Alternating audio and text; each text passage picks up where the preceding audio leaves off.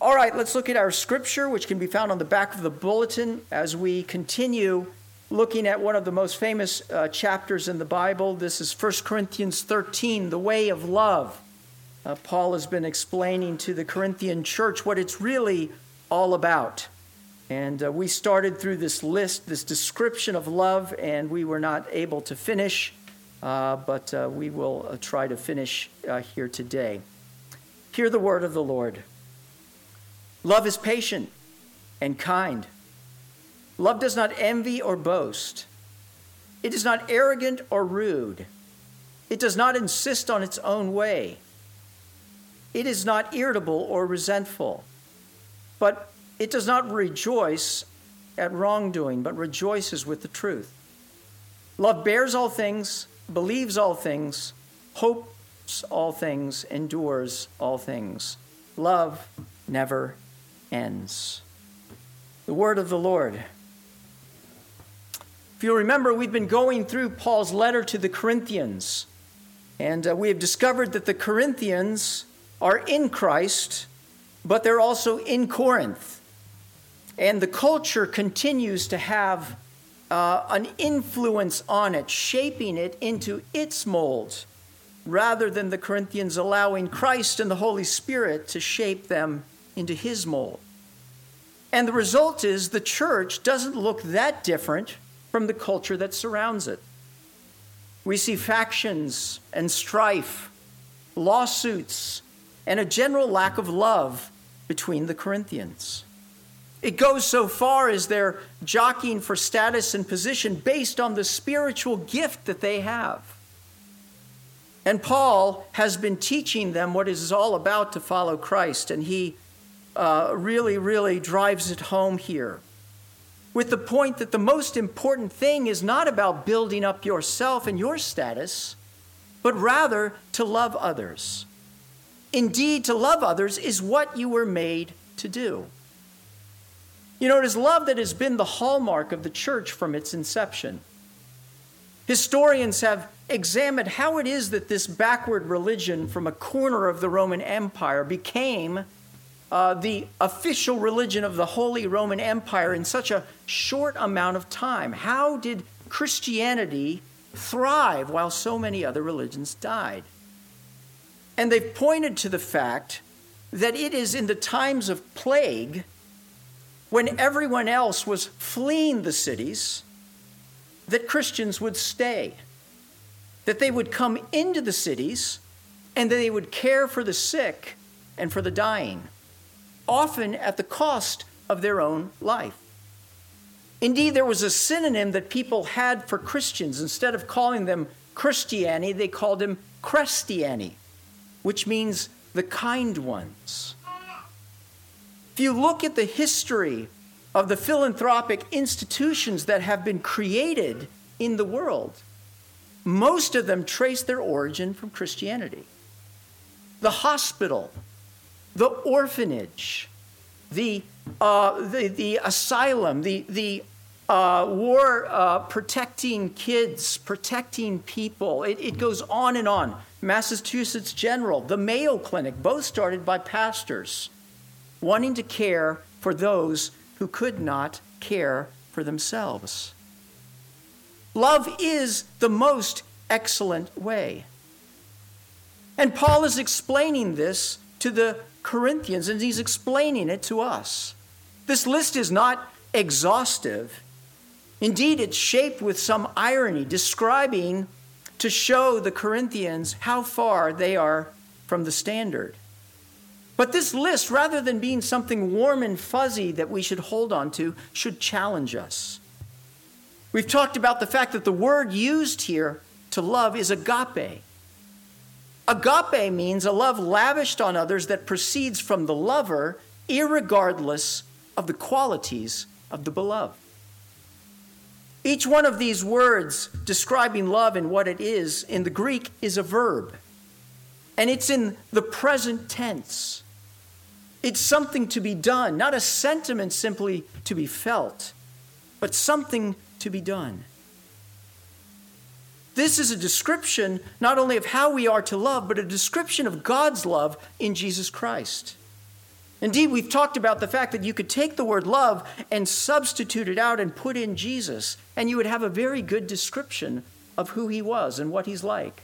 That Jesus is patient and kind, and he does not envy and does not boast, and so on and so on. God is calling us as Christians to love this way too. So we should be challenged to examine this description and put our name in. Is Carlos patient and kind? Does he not boast? Is he irritable and resentful? Or does he rejoice in the truth? And what about us as a church? If people were to describe Redeemer Presbyterian, would they use the word Christiani, the kind ones? Because to love Christ, like Christ, is to be truly human. And when we choose to love, Christ is right there alongside of us. We're going to pick up where we left off last week. And where we left off last week is on the second part of verse 5 that it is not irritable or resentful. Uh, excuse me, that it does not in- insist on its own way. Love does not insist on its own way. Another way to say it is love does not seek its own advantage. Later in this chapter, Paul will say in 1 Corinthians 10 24, let no one seek his or her own advantage, but that of another. See, the kind of love that the world practices is not an unconditional love, but rather a conditional love. If you do something for me, I will do something for you. I will love you when you do X. But now, if you don't do X, you are out, right? The cancel culture. I don't want to have anything to do with you because love is conditional. It was Malcolm Forbes that said, You can easily judge the character of a man by how he treats those who can do nothing for him. And he's right. It shows what's in our heart. What is the message that we send to our children?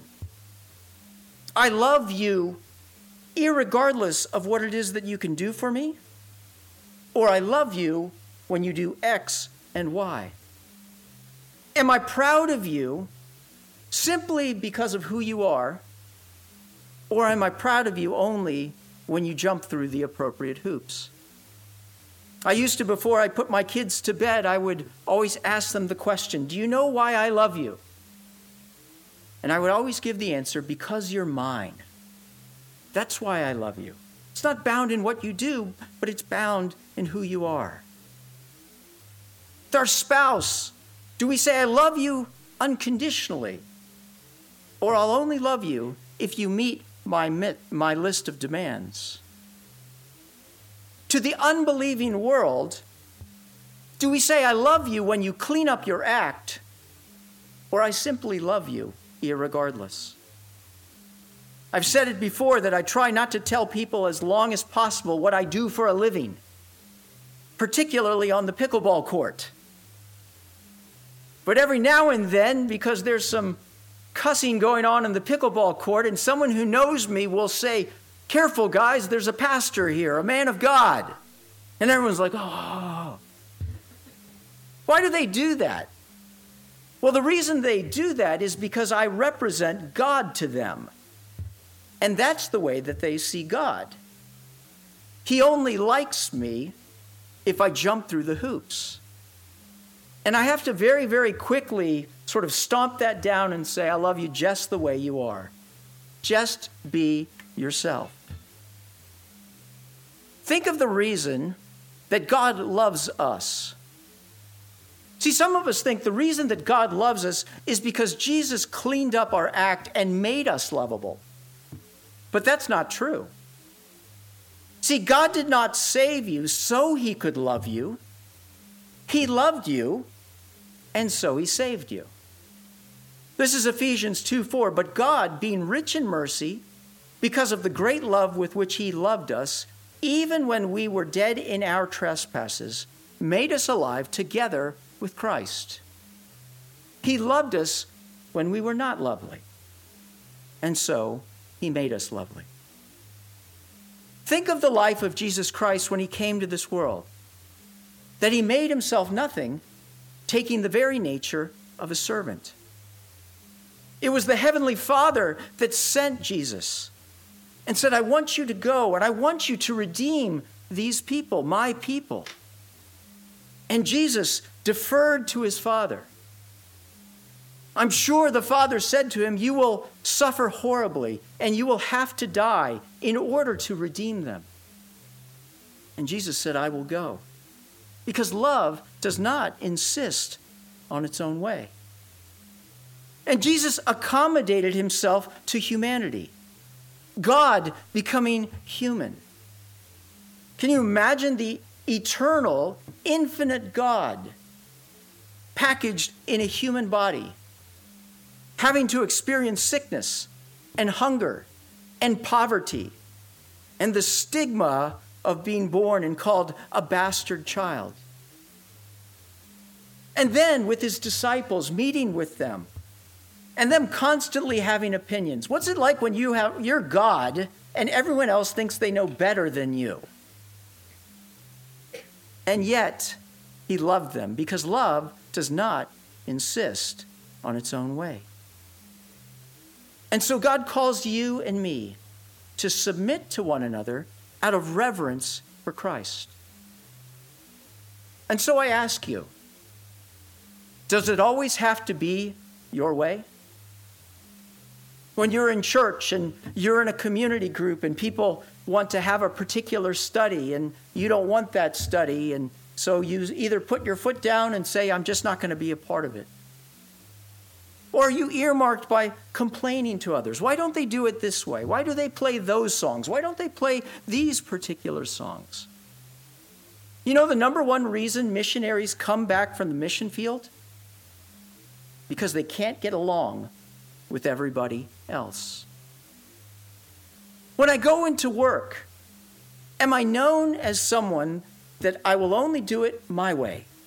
I don't like it this way. I'm inflexible. Or are you one who defers, one who listens, one who values others' opinions? Because love does not insist on its own way, it thinks of others not just of themselves. But it goes on to say that love is not irritable. Love is not cantankerous. This verb is paroxysmo, which we know is the word uh, from where we get the word paroxysm. Paroxysm is a sudden outburst of emotion. And we've all experienced this, right? We're having a bad day. Everything seems to be bothering us, everything is getting on our nerves. And it overflows into our relationships. And finally, somebody, the, the, the last, the straw that breaks the camel's back, and you erupt into this sort of, uh, you know, anger and bite someone's head off. Where did that come from? It came from this irritability, this paroxysm of building up until it overflows. There's someone you know who's like this all the time, right? Maybe someone at your work where everything's an annoyance, everything is a bother. And you find people walking on eggshells around them. And you simply want to avoid them because they just bring you down. But love is not irritable. I remember when my oldest son used to, well, not just my oldest son, the other sons went through Christian school and they would, they would come and they would talk about their teachers. And some of their teachers they loved, but other teachers they said they just, they're just not happy to be there. It's like everything is an annoyance to them. The way that we respond to one another has a profound influence on how we see the Lord. Well, where does this come from, this irritability? It comes from sin. See, what sin says is, I am the center, and everything exists for me. But here's the problem if everybody wants to be the center, nobody's happy, right? Everybody wants to rule the world. But we are no longer like that. We no longer have to be like that because as Christians, we're a new creation. God has redeemed us and put a new spirit in our hearts. And hmm. yet, some of that old remains, that flesh. It's not who we are, but it is a part of us, isn't it? We were made to worship and obey him. And God calls us in Ephesians 4:22 to put off our old self, which is being corrupted by its deceitful desires, to be made new in the attitude of our minds and to put on the new self, created to be like God in true righteousness and holiness. See, that's what you were made for.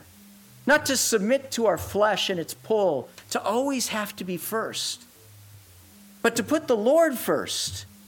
And in putting the Lord first, put others in front of me. I remember my mentor, uh, he and uh, his wife, they had a little cross stitch up in the kitchen. As, as a brand new believer, I would look at it and it said joy. And it was an, you know, acrostic Jesus first, others next, yourself last. Because love is not irritable. You know, our Heavenly Father is never irritated with us. There are no eggshells necessary to walk on around our Heavenly Father. He never busts out in anger saying, Stop bothering me. Get your act together. Because the patience of God never ends. And so, if love is not irritable, what is love? You know, this word paroxysmo can have a positive sense, where it actually means to stir up or to stimulate. If you know the verse Hebrews 10:24 that says, "And let us consider how we may stir one another up toward love and good deeds. It's the exact same verb, paroxysmo. To stir up someone, other people, toward love and good deeds. It's saying to live and interact with people in such a way that it inspires them, that it encourages them, that it sets an example to follow. It draws out the best in others. When you've been around them, they make you simply want to be like Jesus more. You see, love begets love. Hate begets hate, but love begets love. It's a chain reaction. Jesus took these 12 guys and these women who followed him, and he poured his love into them, and they went out into the world and they changed the world and they had the gospel. But one of the reasons that the gospel was so powerful was because they had love in their hearts that they took into the world. See, Jesus said, I came that you might have life and have it to the full. And so God is calling you and me to be this to one another. I'm not saying always a happy go lucky person. Everything's great, everything's wonderful. No. God's calling us to be authentic. But God's calling us to say, I'm glad to be with you. I'm glad we're here together, either in joy or in sorrow. Been a while since I've used this analogy, but I'll use it again. One of my favorite shows in the 80s, Cheers right? Ted Danson, remember? And the reason I loved it was because of the friendship that they had around that bar. And I think more than any other theme song, the theme song for Cheers captured what that relationship was like. Do you remember it? Making your way in the world today takes everything you got. Taking a break from all your worries sure would help a lot. Sometimes you want to go where everyone knows your name and they're always glad you came. You want to be where you can see that our troubles are all the same, and you want to go where everyone knows your name. Love is not irritable. Love is not resentful. It's the next uh, verb, which means love keeps no record of wrongs. If you look at the Greek, it's actually an accounting term. It means keeping track in a ledger of debits and credits. Credits. Who has wronged you? Keeping a record of this. No, you may know people like this. People that have a list of everything bad that has ever been done to them. Every word, harsh word, every perceived or actual slight. There's a column for each person that has been tabulated and is kept meticulously accurate. And they hold it against others and they never let it go. They're like elephants, right, with the memory. Eh, they can remember it. And they catalog them as valuables. In fact, every now and then they pull out the ledger and they look at it almost like one looks at treasure. This is what I have on this person and this person. And they never let it go. They demand payment, but the ledger never changes because of the interest that accrues. In fact, the debt is more important than the person. I don't know if you have this situation in your extended family where Aunt Vera and Uncle Ted don't speak to each other, and they haven't for like 20 years. And you ask, why aren't they speaking to each other? Well, at this party 20 years ago, some things were said, and they continue to hold it against each other. And you think, how ridiculous. What about the spouse, where the other spouse had an affair, which is an egregious thing, so egregious that the scriptures provide provision to terminate the marriage. But they have decided to stay with the spouse. And for the next 20 years, that spouse who has repented has been trying to make it up but they refuse to let them off the hook. And when they're angry, they bring out the ledger. So you remember the debt. But love keeps no record of wrongs. Love forgives. And forgiveness is not easy. In fact, forgiveness is one of the hardest things to do. And when I'm speaking about forgiveness, I'm not speaking about reconciliation. Okay, they're very different. Reconciliation is both parties coming together and reconciling. But you can forgive someone who doesn't want to forgive you or acknowledge what they've done against you. But it's hard, and here's why because forgiveness requires two deaths. What do I mean by that? You have a business partner who cheated you, and you suffered financially in a variety of other ways because of it. So you had to pay that, and all you have is this outstanding debt in your ledger against them that you owe me. But in order to forgive them, you have to cancel that debt. So not only do you incur the debt in the beginning of what they did to you that you had to deal with, but the debt that they owed you on your ledger, you have to cancel as well. And it's painful. So, how can we do that? It's been said to sin is human, but to forgive is divine. See, the reason we can do this and have the power to do it is because God keeps no record of wrongs against his people. Every sin is ultimately a sin against God. Think about that. When you or I choose to sin, we are saying to God, You gave me life, you sustain me, but I don't want you and your authority over me. We're like the prodigal son, essentially saying, I wish you were gone. I want to go live my life the way I can. There is always a cost to forgive sin. God very clearly said in the scriptures that the one who sins is the one who will die. Otherwise, if God does not uphold that, that he is not just.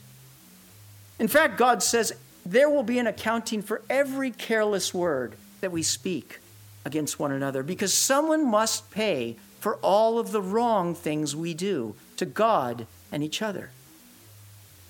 God may forgive sinners, but he never forgives sin.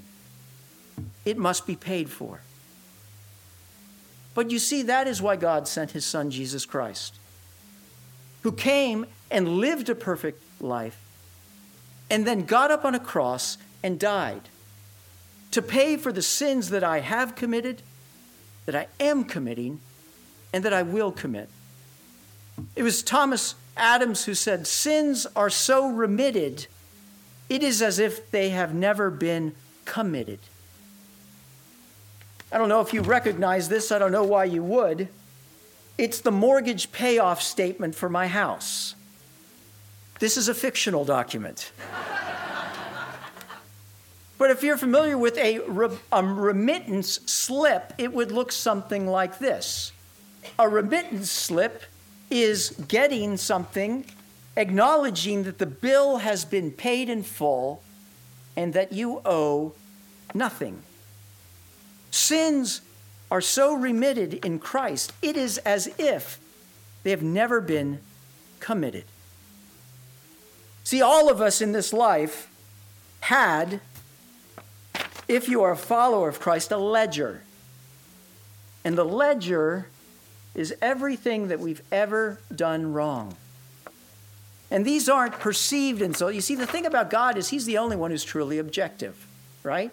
He's the only one that can provide a fair accounting of my life. But in Jesus Christ, God takes this ledger and not only does he zero it out, but he replaces it with the righteousness of Jesus Christ. See, justification is not just as I never sinned, it's even more than that. It's just as if I'd always obeyed.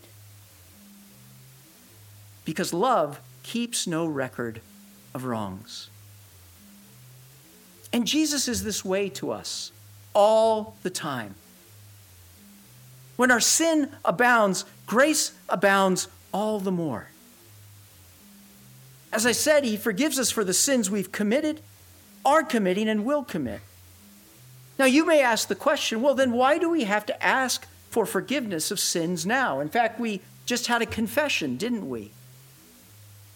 You see, because we continue to sin, we need the continued forgiveness of the cleansing of our conscience. But we do not need the continued forgiveness of redemption. It's for us and a gift for our troubled conscience. The ledger has already been paid. The ledger is never read. And so God calls you and me to keep no record of wrongs. Peter came to Jesus in Matthew 18 and said, Lord, how many times shall I forgive my brother when he sins against me? The Pharisaical teaching back then was three times.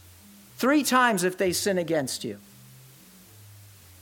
Uh, Peter goes even further, up to seven times, and Jesus said, I tell you, not seven times, but 70 times seven times. Now, he's not saying it's 490, but at 491, you're out. He's saying in perpetuity. And so do I do this. Are there things that I'm holding on to that happened 20 years ago? But I got it on the books. And when I need it, I'm going to pull it out. Am I holding on to these things like they are my treasures? Or is my treasure Jesus Christ? Because Jesus died on the cross, he allows us to die the second death and gives us the courage and the strength. And you can do it because Jesus did it for you and for me. Love does not rejoice at wrongdoing, but rejoices with the truth. This will be my last one, and then we'll stop. I think Paul included this because We see that in Corinth, the people in the church were bringing lawsuits against each other. And remember, back then, the system was skewed. It wasn't an impartial system. The way you won lawsuits back then was to seek to impugn and assassinate the character of the other person. In fact, rich people went at it all the time, seeking to tear down the other and build up themselves. And when they won, they rejoiced at this evil system. To not rejoice in wrongdoing means to not rejoice in evil, in unrighteousness, or injustice. Love does not tolerate wrongdoing, it doesn't rejoice or delight in it, to take pleasure in that which is wrong. Proverbs 6:16 6, says it this way that there are six things the Lord hates, seven that are detestable to him. Haughty eyes, a lying tongue, hands that shed innocent blood, a heart that devises wicked schemes, feet that are quick to rush into evil, a false witness who pours out lies, and a man who stirs up dissension among brothers. God hates those that abuse and exploit the innocent and prey upon the weak. I am convinced that there is a special circle of hell reserved for child traffickers. But love does not rejoice at wrongdoing. Neither does it turn the other way. Rather, it rejoices with the truth. This word in the Greek, it actually means it rejoices together with the truth almost like truth is alive. That when truth comes out, that it rejoices, and we are to rejoice with it as well. What is the truth? The truth is that which is real, that which is the standard. Our world says that truth is relative and ethics are situational. But there is a definite right and a definite wrong. And it is woven into the fabric of the universe. And its author is God. And it can be found in the Word of God. Jesus said in John 17 17, Sanctify them by the truth. Your word is truth. See, we must have truth because without truth, there can be no justice. That's why at the beginning of a trial, they say, Raise your right hand. You swear to tell the truth, the whole truth, and nothing but the truth. So help you God. Here's the reason why humanity got into the mess that it is in right now. Because the serpent came along and say, "Did God said really that this is true that you shouldn't do this?" And then he goes on, "No. What God told you is a lie. You will not die if you eat from that tree. The Bible says that mankind in Romans 1:25 exchanged the truth of God for a lie and worshiped and served created things rather than the creator who is forever praised. Amen. See, we rejoice with the truth because the truth always leads to God and his son Jesus Christ. Jesus said, "I am the way, and I am the truth, and I am the life. The Gospel of John tells us that Jesus came full of grace and truth. And he tells Pontius Pilate that he came to testify to the truth. You know, the Greek word for truth is a Hebrewic uh, transliteration, amen. Amen, which means that which is final, that which is real and solid. See, love does not suppress the truth, exchange it for a lie, or do anything against the truth, or become upset when faced with the truth, no matter how uncomfortable it is. Well, what does this mean for you and me? It means that as Christians, to love one another is to rejoice in and to promote the truth. We cannot turn a blind eye to injustice or oppression of the weak and the helpless. That is why we speak out against abortion. That is why we fund CPC and uh, International Justice Mission, Free Kind, with child trafficking. Should we speak up about, against this issue of pornography in the libraries of middle schools and high schools? Absolutely. Because love doesn't look the other way. Who is God calling you to stand for? See, Jesus stood for you and for me when no one else would. We do not delight in evil, but we rejoice in the truth. Our goal is to promote the truth to those who are not believers. And the greatest love, the greatest truth we can share with other people is the gospel of Jesus Christ. Some people think the goal of the church and Christians is to reform people's morals, to try to get them to live better. Are we to uh, speak against oppression and, and injustice? Absolutely. But trying to get people to live better is like putting a band aid on a dead guy. Jesus did not come to make bad people good, He came to make dead people alive. And the only way to do that is the gospel. It is the gospel of Jesus Christ that brings the truth into the hearts of men and women. And so we are called to share. 1 uh, Peter 3:15, but in your hearts set apart Christ as Lord. Always be prepared to give an answer to everyone who asks you, to give the reason for the hope that you have.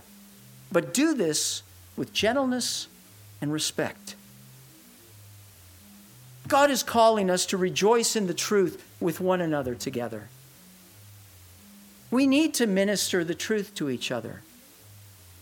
In lighthouse groups, in men's groups, in community groups, texting each other, getting together for lunch, a phone call, speaking the truth to one another in love of the goodness of Jesus Christ and who we are, builds and lifts up. Because love does not rejoice at wrongdoing, but rejoices with the truth. Notice that love is not a spiritual gift. We are gifted to love because we have the Holy Spirit. But this is the more excellent way. How do we love? In dependence on Christ, we begin to reach out and to love. Love is like a muscle, it must be practiced in order to grow. And there are no great things only little things done with great love. So, my challenge for you this week is to examine my heart and my life. Is love motivating me and moving me? Am I an irritable person? Do I rejoice in wrongdoing? Do I keep record of wrongs? Or do I forgive? Rejoice in truth and love the unlovable. This is the call that God has on our lives. Let's pray. Oh God, whenever we've lost the way of what it means to love, all we have to do is to look at the cross of your Son, Jesus Christ. God, you continue to love us in all these different ways. And you call us to be Chrestiani, the kind ones. So by your Spirit, would you mold and shape us into these kind of people? And give us courage to step out in faith and to love, that you might be known. We pray all of this in Christ's name. Amen.